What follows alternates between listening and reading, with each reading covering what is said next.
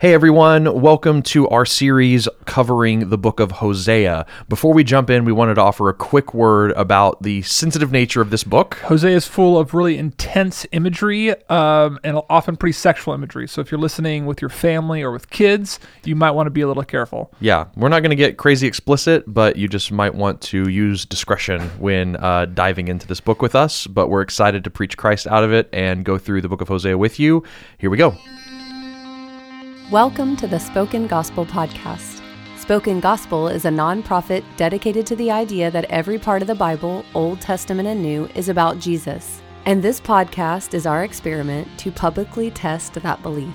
Every episode, hosts David Bowden and Seth Stewart work through a biblical text to see how it helps us see and savor Jesus. Let's jump in.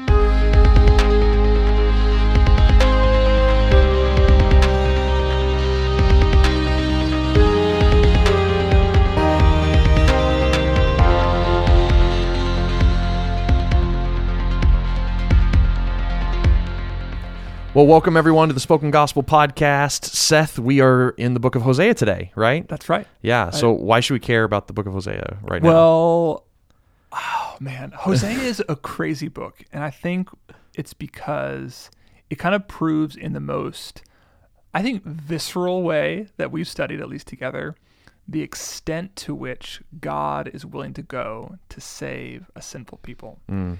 and that's because He frames our sinfulness as like sexual infidelity, as whoredom. He just he just Hosea will call us whores. yeah. And God, and the, the, what's on the line is um, God shows his love for us in this that while we were still whores, Jesus marries us. Yeah. That might sound a little intense to a lot of people. It will. I think. Like, I don't think whore is a word that Christians normally throw around. No, it's Uh, not. At least not since the Puritan days. Yeah. I mean, I mean, even in this book, there's a, uh, at one point, I don't even know if I should say it on the air. One of the sons that Jose, one of Hosea names one of his sons, you are not mine. Right.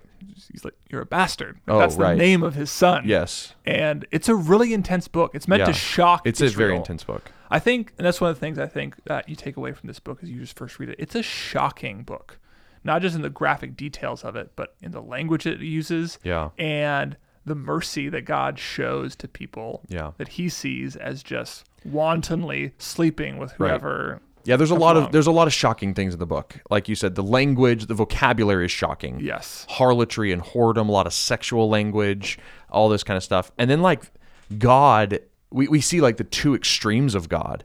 Uh, we, we see that he tells people he won't have mercy.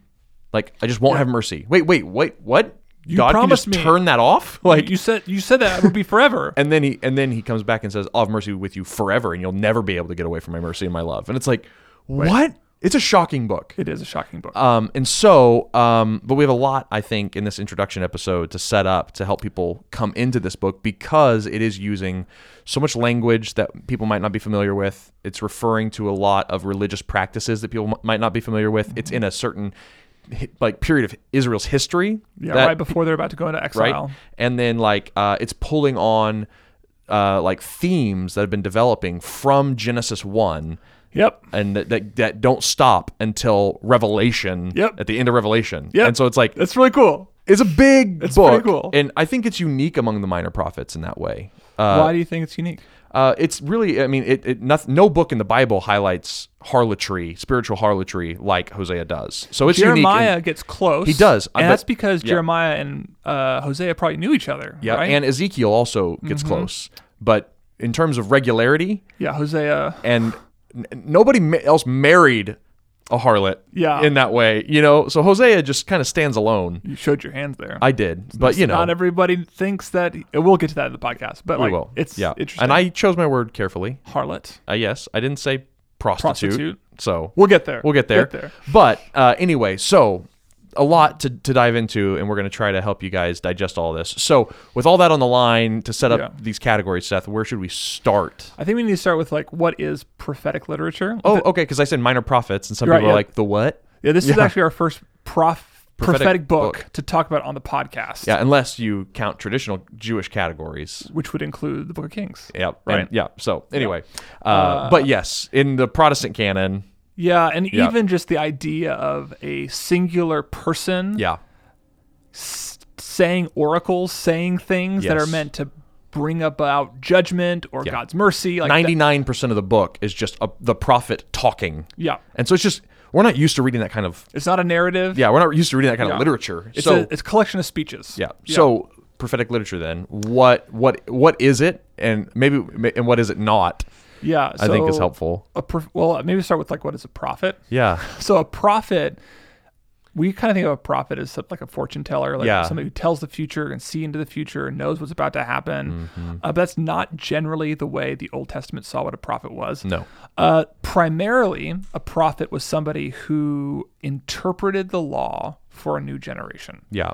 Or um that uh, or like is like could- they or like they tell they told it like it is with God's Yeah. stamp of approval. You could also even call them like a co- like a, an enforcer Yeah. of God's law. Yes. So Hosea is essentially holding Israel to account to the ways it's wrong God's law back in Deuteronomy and Leviticus. And like what you'll see throughout the book is Hosea bringing up um, incident after incident of Israel's sins, breaking the commands back from uh, Deuteronomy and Le- Leviticus. Right. He's like, remember that command? You broke it. Remember broke- that command? You broke it. And he's saying, now you should expect what God said you should expect. And he goes on and lists several of the curses listed back in Deuteronomy 28 and Mm-hmm. Leviticus 26, 14.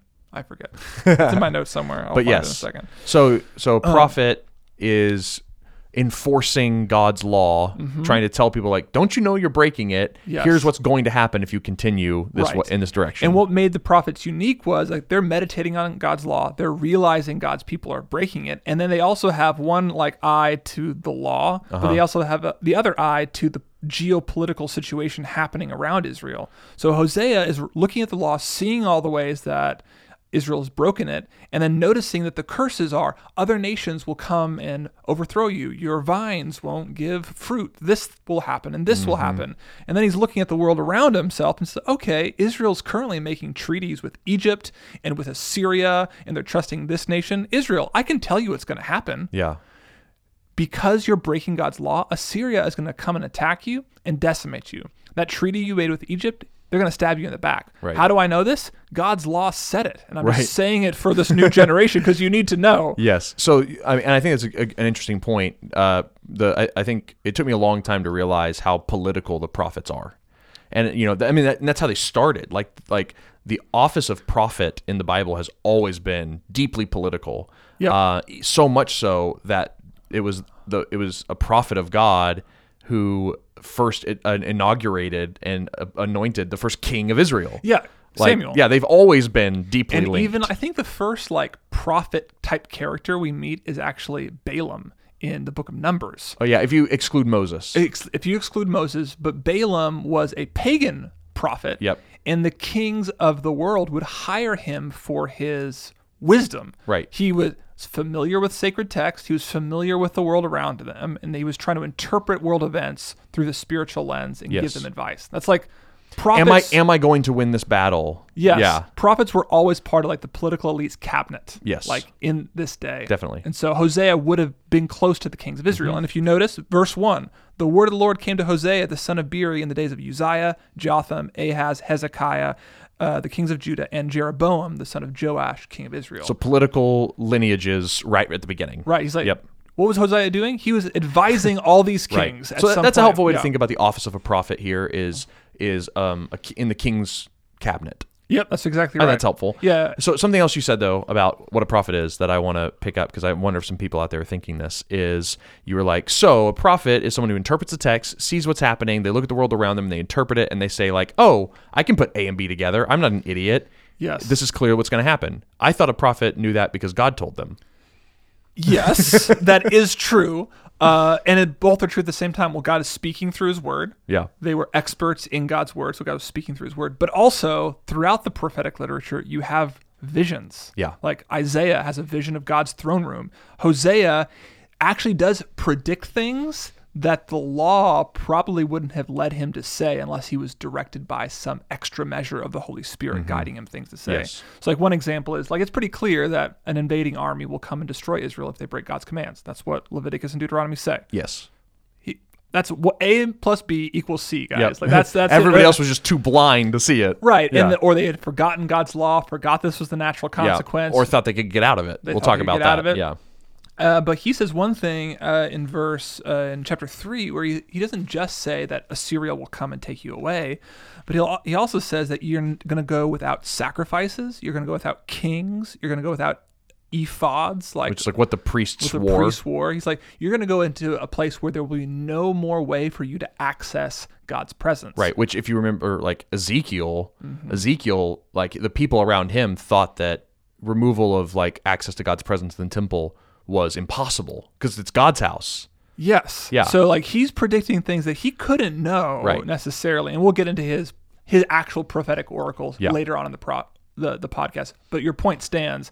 Yes, he's reading the law and interpreting and putting A plus B, guided by the Holy Spirit. But the Lord's also downloading him information he should not know Right. on his own. which is why uh, one of the key um, indicators of prophetic literature we see in Hosea, which is, and God came and said to him, and then God said to him, Yes. and then God said to him, and then the Lord spoke through him. Yeah. And it's they are m- prophets are also the mouthpiece of God. They hear what God says and then report what He has said. Yes. And that's they're not exactly right. necessarily trying to interpret what God says, but saying what God has said. Yes. it's uh, how to, uh, it's a, a human report of a divine revelation. Yep. Yep. Yep. Yep. Yeah.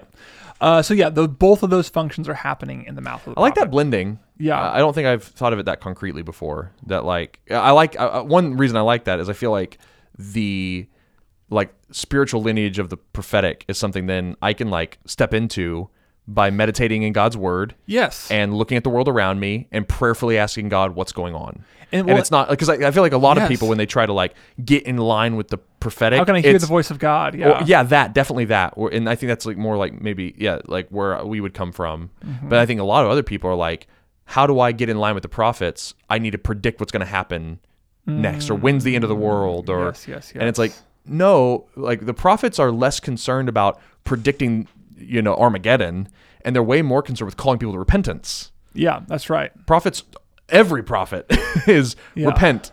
Yeah, if you Return. the word return is used 23 times Yeah. in the book of Hosea. Like it's Hosea is calling his people to repentance, Mm-hmm. not proving he can tell the future. Yes, And I also think what you were saying, like even just our own desire to hear God's voice, but think how intimately linked an expert knowledge of God's word is with recognizing when God is speaking to you. totally. So Hosea Yeah. is told by God to go and marry a uh, a, a woman of whoredom. Yes. a woman of whoredom, and he's like, that's breaks a lot of my categories of what I should do as a man. How do I know right. that's from God? My guess is he intimately knows God's voice because he's intimately studied God's word Right. for decades and decades. That's the way you know when you hear God's voice is because you're intimately familiar with the words of God. Mm-hmm. Yep. Anyway, that's a Yep. side note. yeah I, i've always thought about like my sheep hear me because they know my voice john 10 stuff you Mm-hmm. know as like okay i need to train myself to understand when god is talking in my subconscious or it's my inner thoughts and which one's god's voice Yeah. And it's like no the better way to train yourself is have you been listening to god's word in Yes. the bible Yes. anyway i'm just not ev- that's just really helpful for me I can't tell you how many teenagers have come to me like, "Well, how do I hear God's voice Mm. about college?" I'm like, "Well, I don't care about that. have you read your Bible today? Do you, Right. do you know what God's voice sounds like at all? Yeah. And then we can worry about whether or not you should go to Philadelphia for college. Like, anyway, Uh, nice that's helpful anyway a little sidetracked little but sidetrack, good But that's it. And even on the, going back to the interpreter of the law thing Uh, as a yes. prophet, uh, you really should go back and read the covenant curses that God pronounces That's- over Israel in uh, Deuteronomy. good uh, background for this book 28 uh, and Leviticus um, 20, not 21. Uh, Leviticus. Why I keep I keep forgetting where in Leviticus? It's in my notes, but I can't find it. We'll find it for you guys, and we'll tell you in a second. But 20 of the 27 curses that are listed in Deuteronomy 28 are repeated here in Hosea. Like if you if you don't have that in the back of your mind, it's going to be difficult for you to engage in Hosea as prophetic literature uh, or as Hosea as an uh, interpreter of law. okay so then that's a bit of prophetic literature Yep.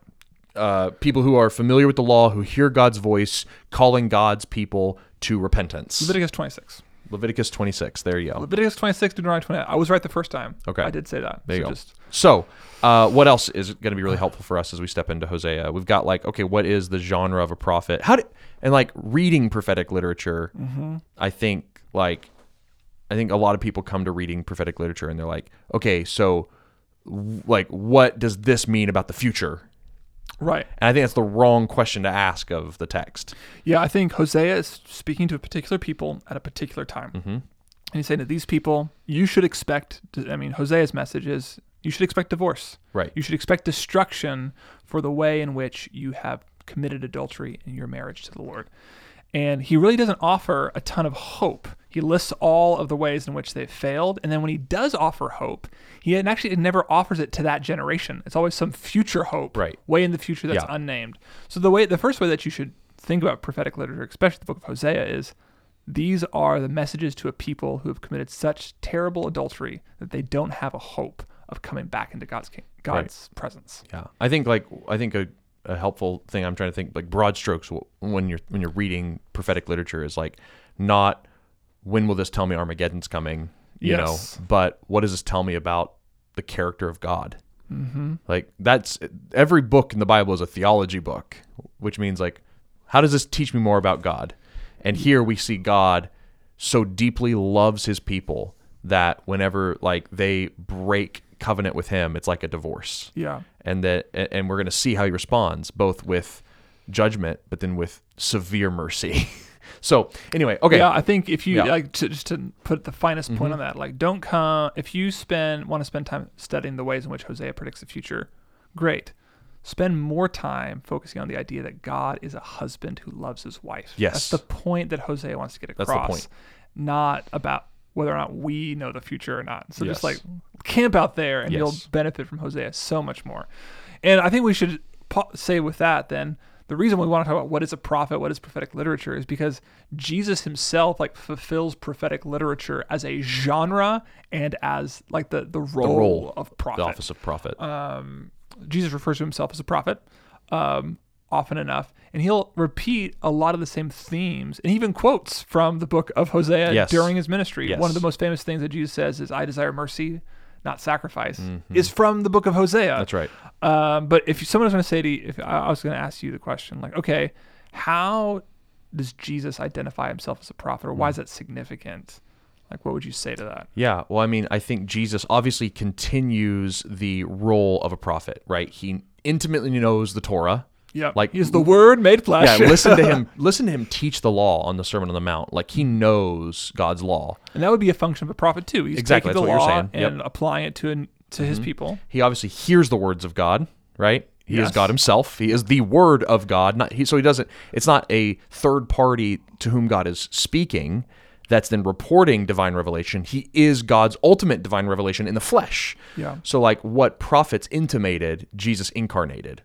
And I Hmm. think that's just That's a good like. really cool. I don't know how I just assonance made there, up with too, that. yeah. I just that just That's really good. No, that's, Yeah. I don't. I don't even think about. I didn't think I even thought about the way in which they received the revelation. is Yes. superseded in Jesus. Like the prophet was pretty sure they were co- communicating with the divine. Jesus is, is the, divine. I mean, it's Hebrews says it clearly. Like uh, in the past, God spoke to through us in many times in many ways through His prophets, but now in these last days, He has spoken to us by His Son. He used to speak to us through prophets, through intermediaries, but now He speaks to us directly through Himself, through His Son. Like it's it's different in kind completely, but it's the same thing happening. God speaking to his people, but now he's come to his people. So, but then the way Je- what Jesus says as prophet is right in line with the like the prophets from the Old Testament. He s- he pronounces woes over his over over Mm-hmm. Israel and over unrepentant generations. He calls people to repent. What's the first thing he says after his ministry is inaugurated? repent. Repent, which The is king- Hosea's favorite word The kingdom of God is at hand. return, repent. And like that's what a prophet does. He tells people to return because God is going to do something in the geopolitical sphere. The kingdom of God is near. Not repent for Assyria is near, right? Like Hosea would be saying. It's repent for the kingdom of God is at hand.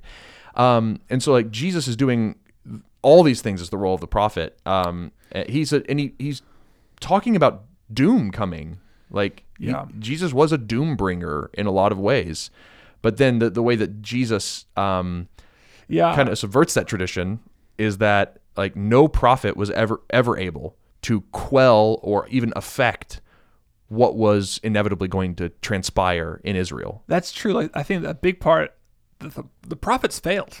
Y- Oh yeah, absolutely. prophets as a title to bring people back to repentance didn't ever really work for Israel. And I think the only way they worked was probably in the way God intended them to work, which was so that they could stand accused. Yeah. Like they were told what to do again and again and again. And so Hmm. Yeah. like so that And God yeah, that God could be seen as just.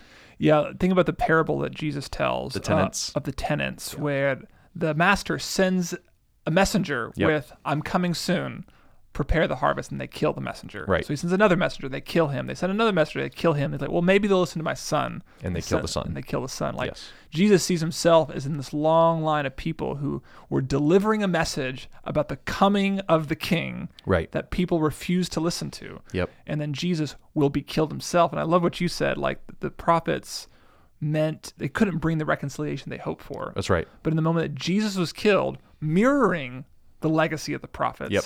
he does what they could never do. Exactly. He actually brings the kingdom near. Yes.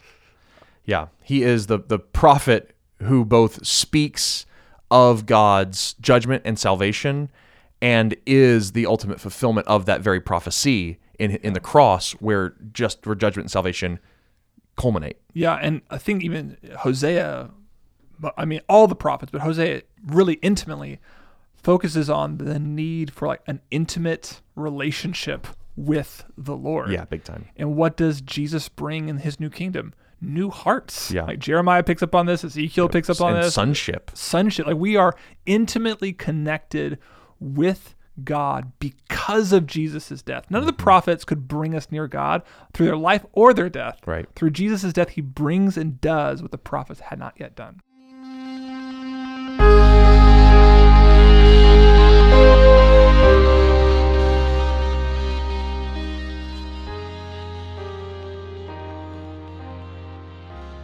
If you've read the book of Kings, you know there's just this long cycle of kings that are not that great. They Yeah. continually set up idols, they continually forget God's ways And ignore God's prophets. and ignore God's prophets.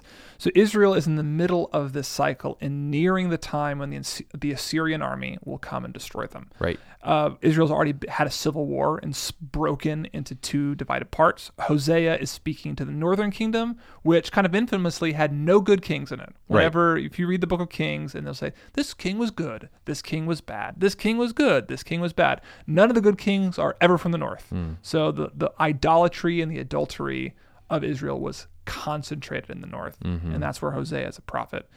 Um, they are um, under threat of Assyrian invasion, not really because they're on the doorstep with an army, but just Assyria is a growing superpower.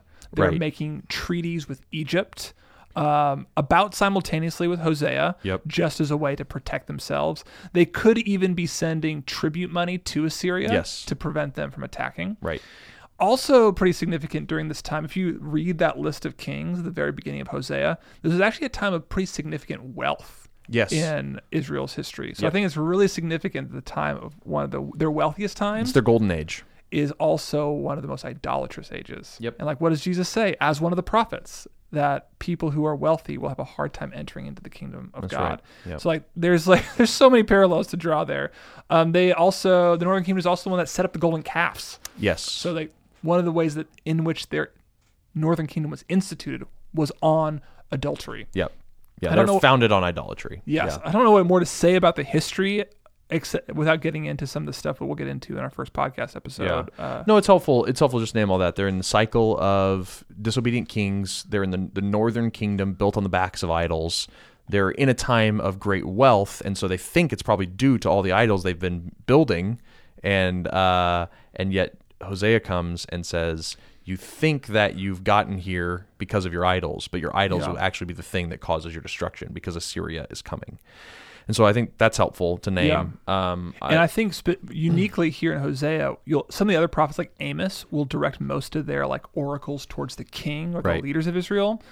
Uh, Hosea really addresses it to the people of Israel. and to the priests and to the priests of Israel. So the, the audience of this book is the religious leaders, which again, what Jesus talked to the religious leaders. Yes. And the people of Israel more so than he ever did to Pilate or Caesar or, anybody, Or the Sadducees. Sadducees. Yeah. Like he was talking to the people and the priests. So does Hosea.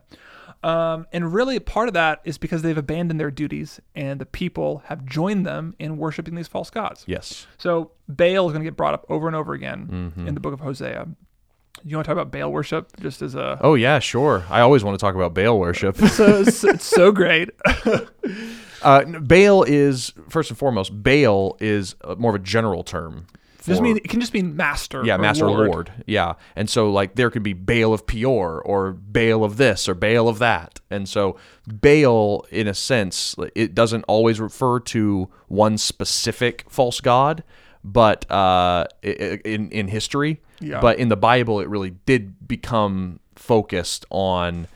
Um, like the specific cult practices Of the Canaanites. of the Canaanites and Yeah. their lord, who's just here called Baal. Yeah. And yeah, and he has some very unique, but also not unique, pretty ubiquitous around the ancient Near East types of practices. Uh, and and it's what like what was really prominent is what's called a fertility cult, which you're all really familiar with, so I won't explain it. Right. Um, no. Perfect. Moving on. Moving on. No, um, a- as I'm sure some people probably like assumed or you've heard before is like older forms of worship um, in this time would often like plead to the gods or make sacrifice to the gods to get rain to fall on their land and to like let their harvests grow well because they were so dependent on the land. Yeah, they, you know. Yeah, I- I've heard one person say like idol worship was their technology. Yes, like totally. How do you get the crops to grow? Well, you worship the idol. Yes. That's really helpful. Uh, yeah, Yeah, that's- exactly right. And so, so much so that like they would go and they would put an idol in the middle of a field and hope that that idol's presence in their field would make it grow. Yep. And um, so that's that's part of the fertility cult. But then it got it gets worse. Yeah, and the infertility there meaning like the ground. the ground taking seed in yes. and producing fruit. yeah. Now that idea then gets translated uh, into human sexuality Yeah. in what in like these fertility cults, and they would act out this same type of sowing and reaping through human sexuality. And you would go into Baal's temple. A man would go into Baal's temple. He would pay a temple fee and be given a cult prostitute, a religious prostitute, like a female priest almost. Yeah. And they would have sexual relations with that woman planting in her Seed. seed Yeah. in in order that they would commune with Baal in a spiritual sense Yeah. so that he would then sow seed on their earth. Yeah, and it gets even kind of like even the mythology gets pretty gross. Yeah. because Baal is this fertility god of storms, Storms, and rain. yeah. So the rain is the semen. Right. Like this is a PG thirteen episode. You guys should have guessed by now. flag this one on our Um, description. and so like the idea is, and then the earth though is described as his mother, right, his womb. his womb, and so he is inseminating the Yes, ground. So right. that's what you're calling the gods to do, and you're hoping that your sex in the temple will excite the lusty god Baal into doing the same thing for your land. Mm-hmm. Right, so he watches you have sex in the temple and that makes his lust inflame and so then he has sex with the world basically. Right. So the reason we kind of put it so starkly too is because the, Hosea doesn't pull any punches the itself. Hosea is really not pulling any punches, and like God is not bend like gonna hide behind euphemisms. He's No. calling what he's seeing for what it is, Mm-hmm. a perversion of sexuality on anybody's radar except for them, I guess. Yeah. I mean, well, I mean, think about it this way. I mean, we t- said like they used the idol- idols as like technology to Mm-hmm. like get the thing they wanted. Like we don't really have like a subsistence lifestyle, Right. But we still like digitize or technolo- technologize like sex. yes. Like sex is purchases something. It purchases significance. It purchases meaning. It purchases us freedom from boredom. Like we still use sex the same way that Baal did. We Oh just, yes. We just call It's a different thing we're subsiding. Yeah, we're it's di- not our hunger for our bellies, it's something else. It's like an ex- existential dread. emptiness. Yes, like we're- emptiness. we're- Yeah. yeah. So it's like we do the same thing. Right. We find our meaning through sex a lot of times. Yes. Like, at least like modern culture. yes. I don't mean you and I. I mean, yes. Okay. So that's that's helpful. Uh, did, Yeah. I think that and I is think that- clearish. that's clearish. So like that's the temple. That's the background. the religious background. The religious background. So when you hear words like sow, reap, Mm-hmm. bail, adultery, whoring, now you kind of know why. Like, Yes. This is what was happening. Yep. And really significantly, it was some of Israel's kings that instituted this worship. That's right. In Israel, Ahab, Ahab, Ahaz, Ahaz. Ahaz, and Jezebel. Yes. were some of the first. Right. And we'll talk about them next week too. Yeah.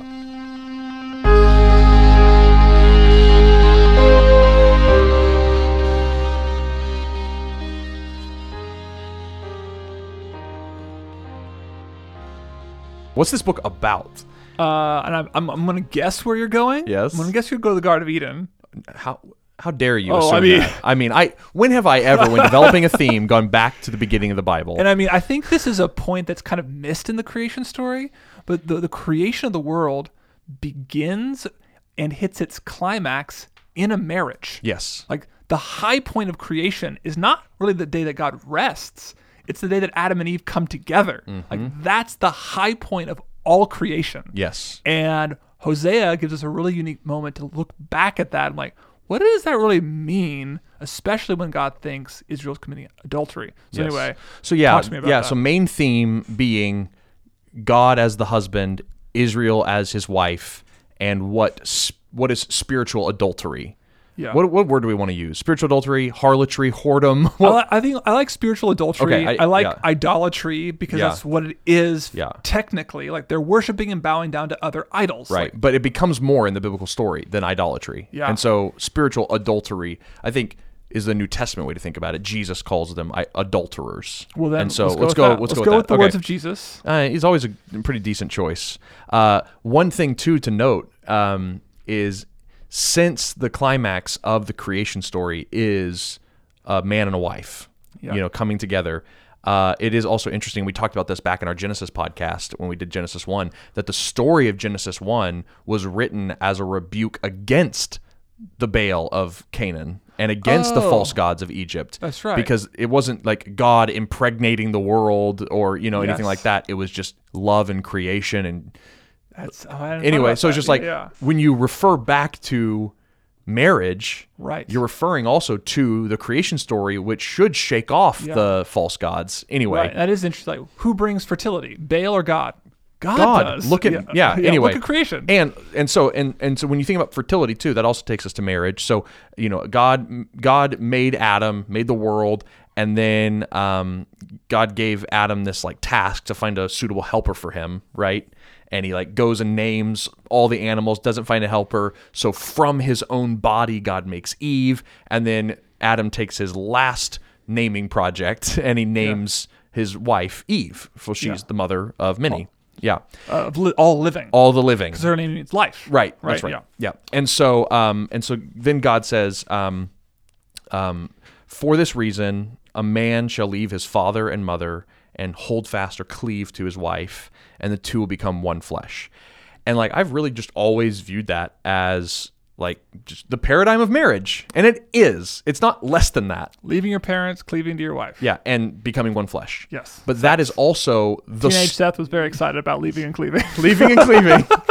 Leave it and cleave it. that was evangelical subculture was really into leave it and cleave it. Not Not the words necessarily. well, those words. I Oh. heard those words all the time. Oh, I growing never up. did. And I was like, it got me- anyway. Leave and cleave. Leave and cleave. That's really funny. Anyway. Anyway, but it, so it's it's not less than that, teenage Seth, but it is more than that. It's actually the storyline of the whole Bible, uh, and it is meant to set up the paradigm of God's relationship with His new creation, that He is the husband and His new creation is the bride, and His desire is for them to come to Him and He He to them, and for them to become one. And like Okay. that's the storyline of the Bible, and we see it happen in the Bible. That's so. Cr- I don't think I've ever thought about like that first, as like that moment in the tabernacle or in the temple is as sex or like union or intimacy, like Right. or even reflecting on the. That's really crazy. I haven't thought about that or like a, a pattern that began in creation. Yes. crazy. Yeah. So God wanted intimacy with His people. wanted them to come, be u- united to Him, and then go out from that intimacy into the world, That's right. bearing fruit. Bearing fruit. Right. So they like they would come together, and they would be fruitful, and multiply, and fill the earth and subdue it. And so like fruitfulness, which is what Baal offered, began back with the simple man-woman marriage or God-man marriage that started in Genesis one. And so God's like, just remember that first covenant. That was between me and you, and you and a wife, and you know, and so that Yeah. we're all the way back there, and it's like the the bedrock of this like romance drama that plays out throughout the whole Bible that Hosea really centers in on. That's amazing. Anyway, Okay. so then, as as the Torah develops, the first five books of the Bible develop. Um, we see more hints at this. We're not we're not really told that God is a husband until later in the biblical story, but all the themes are there. He's told we're told that he loves his people and that he's jealous for them. Like he says, "My name is jealous." Yeah. and it's like, who gets je- you, Who gets jealous? who gets Yeah. jealous and it's good? a husband A husband when his wife cheats on him. when his wife Yeah, cheats on him, Yeah. not jealous for no reason right. but like if you're not jealous for your wife you know whenever Right. she would like love another man you don't love her Yeah. you know and so um, god's jealous for his Mm-hmm. for his wife like a husband should be um, and then all throughout the law there is this special emphasis on marital fidelity and against idol- uh, adultery you know Yeah. It's kind of like that's always like they don't have sex before marriage passages. Right. What you're saying is like no, no, no. That's actually like a, a, and we, I think we talked about it. we did If in you- the if- law. yes wh- when you when you read a law you should you should ask yes you should ask what does this require of me as a moral Right. virtue but you should also ask what characteristic of god is this trying to communicate because what god demands and who god is are not divorced from one another Right. God is a God of like loving marital covenant Right. unity. Yes. Like, yeah. God God is truth, therefore he commands do not lie. Mm-hmm. God wants marital unity with his people, therefore do not get a divorce. Yeah. Uh, Do not commit adultery. Why? Mm-hmm. Because God is not an adulterer. Right. God is like like a, like I mean like and like uh, Hosea blo- blurs these lines between physicality and spirituality in a way that like makes me uncomfortable, but like God That- did it first. God did it first. Like that physical spiritual intimacy that God has with His people is supposed to be reflected in the way that we use our body with other people. Exactly right. Yeah. Yeah. I mean, and that's the same with every law. Yeah. Every moral command should have its grounding in our relationship with God. Yeah. You know, like anyway. So uh, then it's very interesting too that in the law as well, um, when he talks about uh, okay, you're going to go into the land Israel, you're going to go into the land of Canaan, you're going to take it over, and then over and over and over again, he al- he ta- he tell he warns them not to go astray. And the way he does that is through he warns them of going through a new marriage ceremony. So he he says because the, very first step that he says would be the, the the first mistake you would make to going down the spiral into Yeah. being a Canaanite and worshiping Baal Right. is making a treaty or a covenant. Oh. Hmm. and what's a marriage? It's a covenant. So he says don't marry them. And then Yeah. and then and then he even goes as so that's like the the meta version, but then he even On like a sinks down national on a level. national level, but then he says and don't intermarry with them. Hmm. Right? Right. Right. Right. and then have their children and worship their gods and and so he's like you're married to me Right. don't go marry them and so Yes. even like from the beginning in the torah the idea of worshiping other gods and um, i- intermarrying to your own spiritual demise was categorized as spiritual adultery Hmm. harlotry whoredom from the beginning Right. That's Yeah. super interesting. I had I don't think I thought about like uh, the intermarriage commands are always like, what does process mean? And, Like Yeah. what, what's going on there? It's like, well, the threat is idolatry, so don't intermarry because you know your wife will make you do that. Like, okay, that makes sense. Right. But it's it's more symbolic than because I think that's always like the threat is that if you marry somebody, you'll eventually worship their wife. that's I've right always don't thought get of- unequally yoked Yes, Yeah. and I've always thought of like really like um, mechanically, like Yeah. if you're spending the rest of your life with somebody and they do all this other stuff that they believe in all these other things, eventually you're gonna like go that skew direction. that way yeah But this is that's like okay, sure, Sure, maybe. yeah. The real issue at hand is like no, God is a p- is- is a God who has made himself one with his people, and so his people are be to be one with one another. Yes. not with others. not with others, right? As a physical representation of Hmm. Right. a spiritual reality, which is what Hosea does. He does Yeah. a physical representation of a spiritual reality, um, and then you know, then throughout you- the the rest of the Torah, you get um, uh, there's several more instances where harlotry or or adultery is used. It's it's talked about in Leviticus when sacrificing to goat demons is mentioned. That's called adultery. Yeah. Sa- a child sacrifice to the god Moloch is adultery. On and Mm. on. You just kind of get these things. Uh, but um, and the thing that's told them to keep them from adultery, um, in one passage, is the tassels that hang from their their garments that Yeah. Mm-hmm. are supposed to remind them of God, and that would keep them from adultery. Why? because it would keep their hearts loving God and trusting Him. Yep. And so it's this, this intimate re- reminder. And then the last thing I want to bring up on this thread before we get to Hosea is one of the most interesting cases of adultery, um, spiritual adultery in the Old Testament, is not about idolatry, or and it's not even about foreign gods Okay. which is really important because a lot of us don't worship other national, you know, religious idols, you know. Yeah. But that's not all spiritual adultery can be. So if you go to the story of Gideon In the book of Judges. in the book of Judges and you remember th- the priestly ephod that he had, it became Didn't he make that for himself? Uh huh, Uh-huh. yeah. Yeah. So Yeah, and it became and it, but it's a religious symbol and it's a it was a Jewish religious symbol. And if you don't know what an ephod is, it's just a piece of clothing with jewels on it that marks somebody as ready to enter into God's presence. That's right. And so it's like a that is a Jewish Torah thing. thing. It's not syncretistic. It's not outside of their religion. It would feel like walking into a church and seeing a cross, Yeah. right? Yeah, yeah. But it became an idol to them, and it's and Judges says that the people whored after it. Hmm. They were spiritual adulterers toward this ephod because they began to trust it and had pride in it and Yeah. loved it and God. Yeah, I think the, like the storyline what you're painting is like God has always wanted wholehearted affection, Undivided affection. undivided, unalloyed allegiance and love. Right. like a And- husband would want from his wife. Yes. It's not he's not asking for too much. Right. It's like you. Like, I think you said before we went on the air. It's like I, it's not that I don't want my wife loving me more than other men. I don't want her to love Other men at, At all. all. I don't care if she loves another guy a little bit. Right. It's I like, don't want if it she's at all. only twenty percent attracted to him. I'm not okay with that. I'm jealous about that.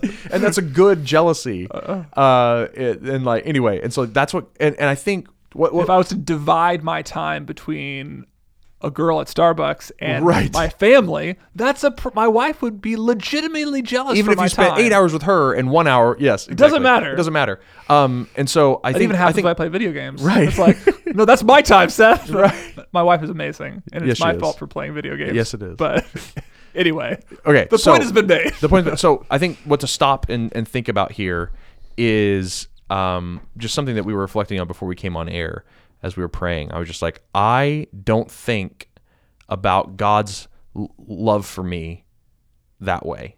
That when I do something wrong, I Mm-hmm. think He's upset, disappointed, grieved, sad. You know, wants something better for me. You know, you can you can do it in yeah. in varying degrees of legalistic, you know, frameworks, but I don't see him as jealous. Like whenever I do something wrong that makes gives my heart to something else, like oh, maybe this sexual encounter or or this meal or this trip will give me the satisfaction I want, even just a little bit. Right. That God is just jealous for me. Yeah. He wants me. it takes it away from the action itself and the the the intimacy, the Yeah. closeness that's sup- that's supposed to like that's supposed to be there. It's not about sleeping with that person, going to that person, Right. Although that's on the table. The real issue is like you divided your affection. Yeah. You've divided your loyalty. You've spent s- time with someone else when you could have spent time with your spouse. Mm-hmm. And you made that choice deliberately. And God is jealous for affections. Like that's a really powerful really powerful and emotive way to talk about sin Right. that I don't I don't talk about that. Sin is giving your heart to something other than God, even a little bit of it. Yeah. Yep. I think of sin as infraction, Yes, right. Doing the wrong thing, a legal mistake. not loving something other than God. Right. Right. So anyway, And then God's response then is not a judge, but is a husband, a husband. Yeah. which is I think and I think I and maybe just the traditions I grew up in that God as judge was one of the primary metaphors Mm-hmm. through which I viewed my relationship with God and my relationship with sin.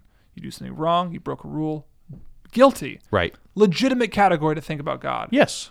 But I, I, I think to potentially the harm of not seeing God as a husband, Mm-hmm. at least that wasn't built out for me the way that I would want it to now that I'm thinking about it, Yeah. you know?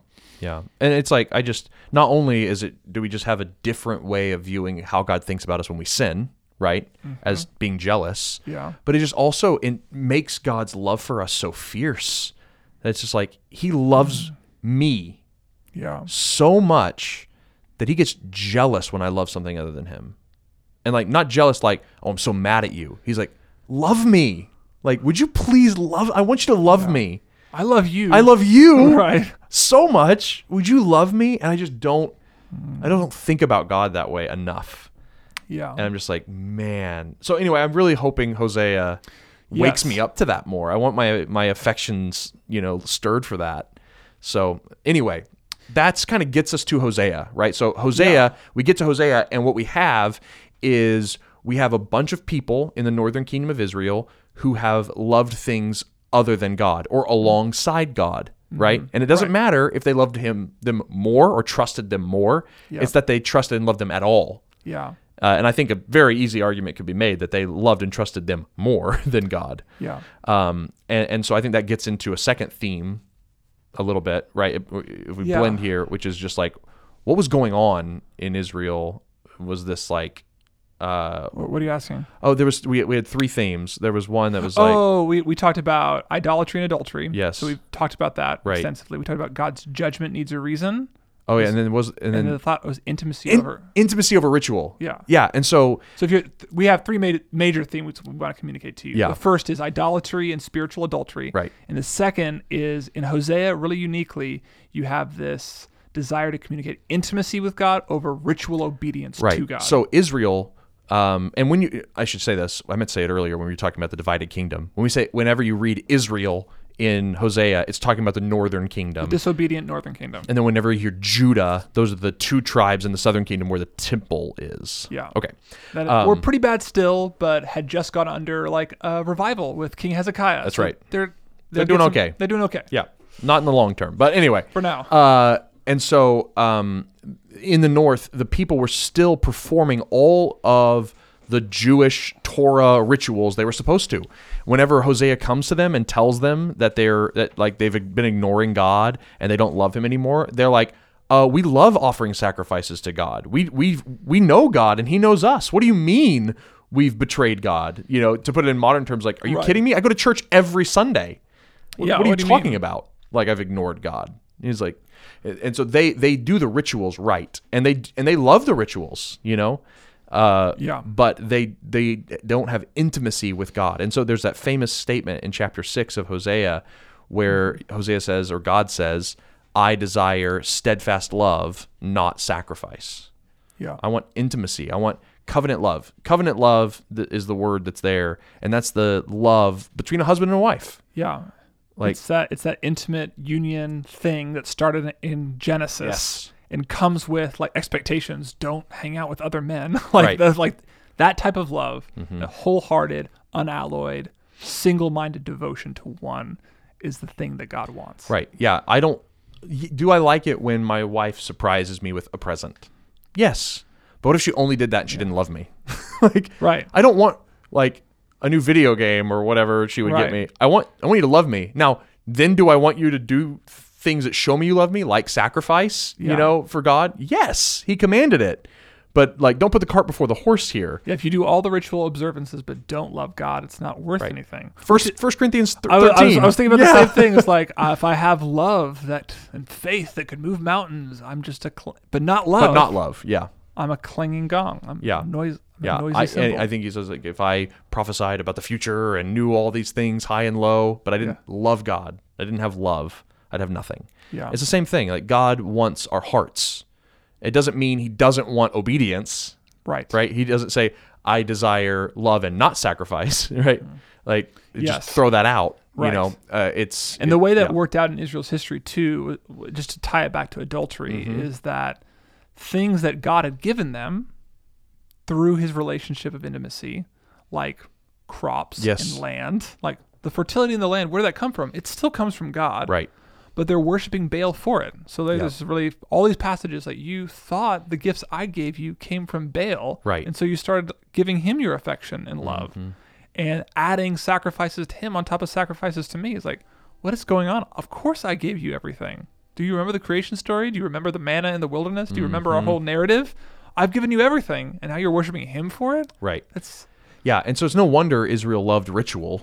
You know, it, uh, the the rituals of Baal worship seemed to work in her favor, as she worshipped Baal and incorporated more with Baaline practices. Like they got richer, You know, God blessed Yeah. them in spite of their Baal This worship. is, this is Israel's golden age. We said it at the right. beginning of the podcast. and so yeah. they started saying like, "Oh, well, more ritual, more blessing." Mm-hmm. You know, and so they doubled down on ritual. and then just the really physical, like the physicality of it. You have the men in power; they could have sex with women whenever they want, Right. and it's holy. Right. Air quotes. Yes, that I air have. quotes that you're Like, doing. Yeah, like so. It's like, man, like we are looking for ways to justify our sexual experience all the time and call it fine. Like, Yes. Mm-hmm. Like s- particularly men, like we like it's like it's not outside the news. Still, it's like we're always trying to justify ways in which we can take advantage of people, so that we can be sexually energized. Like this is the human heart for all of history. Yep. And God says it's adult spiritual adultery, but more s- importantly than that, it's a forgetting of the intimacy he desires with us. Right. So let's tie those together then. That, um, and I think this will hit close to home. I mean, like, I think a lot of us can feel like ritualistic in our observance of God.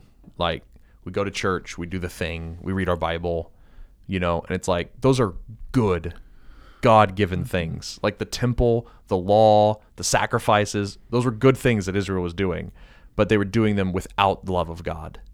And so I, it's just like Hosea offers us a challenge to like ask us if we're adulterers, and that's just Mm-hmm. Yeah. like, are you doing like are you doing the marriage things, but you're not loving the groom? Yeah. You know, Yeah. I'm trying to think like I'm trying like I'm sure I'm gonna try to make it as earthy as Hosea makes it. oh, but it's hard. Yeah, But it's like in chapter three, Hosea will have to end up remarrying Gomer and says, You can't sleep with other men. And I'm actually not going to sleep with you for a while until we rebuild trust. That's kind of like the Yeah. implication. Um, there's a really real, like, we're leaving God's love and intimacy on the line when we sin and when we trust other things. Yep. Like, there's actually real, like, there is an, an analogy to sexual pleasure in experiencing God that we're missing out on when we choose to have something else. Yes. We choose to trust something else, Yep. believe in something else. In the same way that like we miss out on intimacy with a spouse because we're chasing after it with intimacy with somebody else. The same thing happens in our relationship with God. And Hosea is inviting us to want that really tactile, physical, sensual, sen- like sensational experience of God's love by saying no to the things that we want to run to. yeah, yeah, absolutely. And then I think the third theme kind of like comes after this. Yes. is this idea that um, every time God judges his people through Hosea or promises judgment to his people through Hosea, he does two things that we've talked about already. Mm-hmm. He first grounds it in a specific law that they've broken in the Old Testament. He says, I'm going to judge you because of this. And there is legal grounding, guilty in court. This goes like back to if, the- Mm-hmm. if there was a divorce lawyer present, you, he would have had the you know, he would have gotten to keep the kids, you know. yes. Yeah. and, like, it goes back to the fact that Hosea is repeating 20 of the 27 curses. Like he's repeating covenant breaking Israel does and said, the consequence of this is exile. The Right. consequence of this is you're no longer my people. The consequence of this is you're going to go to that nation because you did this, because you did this, because you did this. That's right. And if you go throughout it, the whole book, there is never a curse that doesn't have a reason. That's right. But then, so so that's that's really clear. Yeah. The weird thing, and it shocked me. You even told me this before I read through it. And the weird thing about Hosea is, um, for and and like the the way God talks about his judgment is scary. Like you're not my people. I'll have no mercy. Like it's intense. And I'm like, oh, okay. And like, yeah, I see why. There's the grounding for it. But then out of nowhere, he'll just be like, but I will have compassion on my people and I will woo them back to me and I will love them with an everlasting love and all this stuff. And we're never given a reason. We're never told because they love me or because they returned or because, and we get that in some other prophets, Never in Hosea. not in Hosea. Every punishment has a reason. Every expression of God's love never does. Yeah, It's profound. it is profound. It's uh like God's judgment needs a reason, but his compassion never does. Right. And the point of that is to highlight God as the best husband ever. Like God as the husband who comes to his bride when she doesn't deserve it, when she's left him, and like just loves her with f- like ferocity all over again. And I think one of the one of the interesting things that comes up whenever God does that is he doesn't come to her and say, "And then I will return my harlot bride to myself and will try to move past it." You know, I you know, you think about an earthly marriage where it's like uh, a husband and a wife they get married, the wife cheats, the husband um, decides to continue to pursue her. They get back together and they you know go to a counselor and they work past the marital infidelity and they end up having a healthy marriage. It's a little different here. It's very different here because God remakes his bride Hmm. into like a new spotless bride and he doesn't m- like he doesn't marry her again the word they use is betroth her again they get Hmm. engaged again he proposes and the reason why he brings it up that way is to like show that we're, it's a fresh start It- you're a new bride Hmm. Yeah. i'm not picking up where we left off i'm doing a new cre- i'm making starting a new creation in you like we're going back to the garden of eden you know Hmm. Yeah. a- anyway, it's just like, and and and I don't need a reason to love you like that. I love you because I love you, and that's something to me that I just like. I think that's probably one of the hardest things in my Christian walk to believe is that God doesn't need a reason to love me. God doesn't need a reason to love me.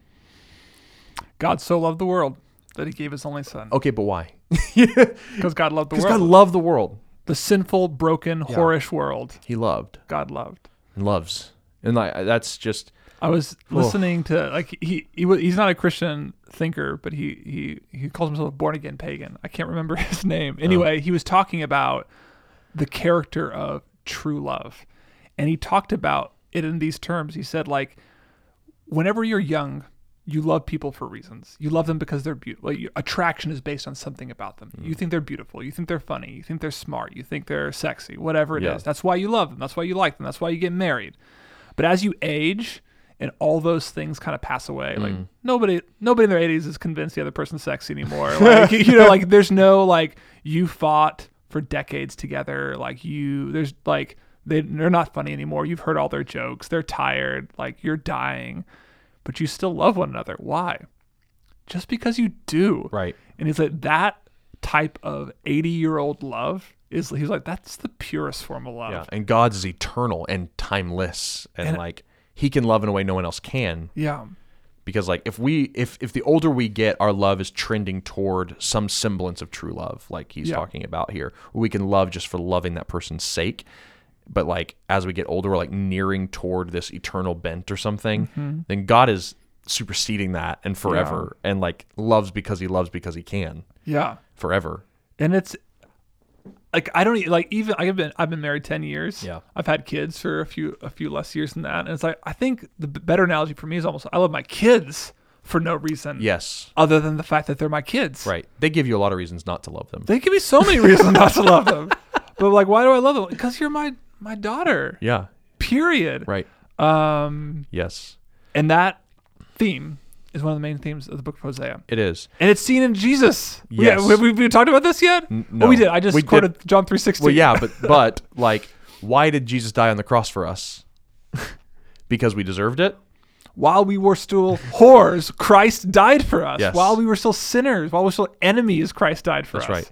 Yeah, We are it's- never given a reason in the Gospels, That's are we? right. No. For Jesus' death on the cross? no, no. Out of his great love for us. That is great love for us. but God, rich in mercy. Yes. Because of the steadfast love, his great It, love. it is by grace you have been saved, not by works, so that no man can boast. For it is a gift from God.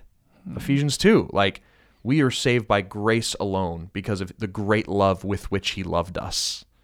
Like if you want to meditate on that, go yeah, go read Ephesians one and two. Those- That's a great place to go. Yeah.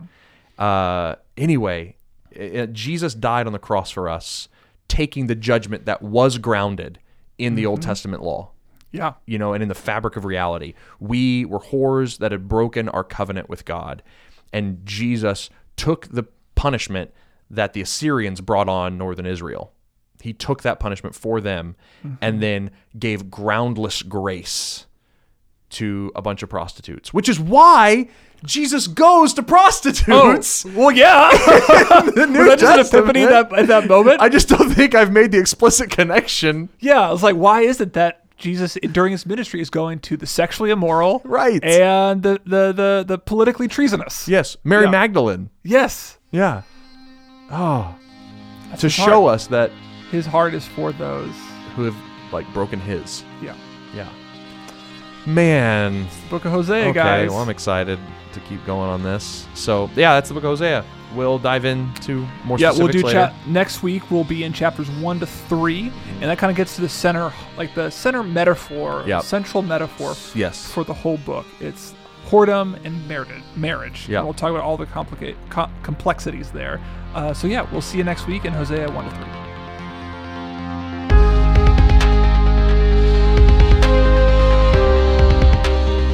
Thank you for listening to the Spoken Gospel Podcast. Spoken Gospel is a nonprofit that gives all its resources, like this podcast, away for free because of supporters like you. To help Spoken Gospel in our mission to speak the gospel out of every corner of Scripture and view all our free resources, visit spokengospel.com.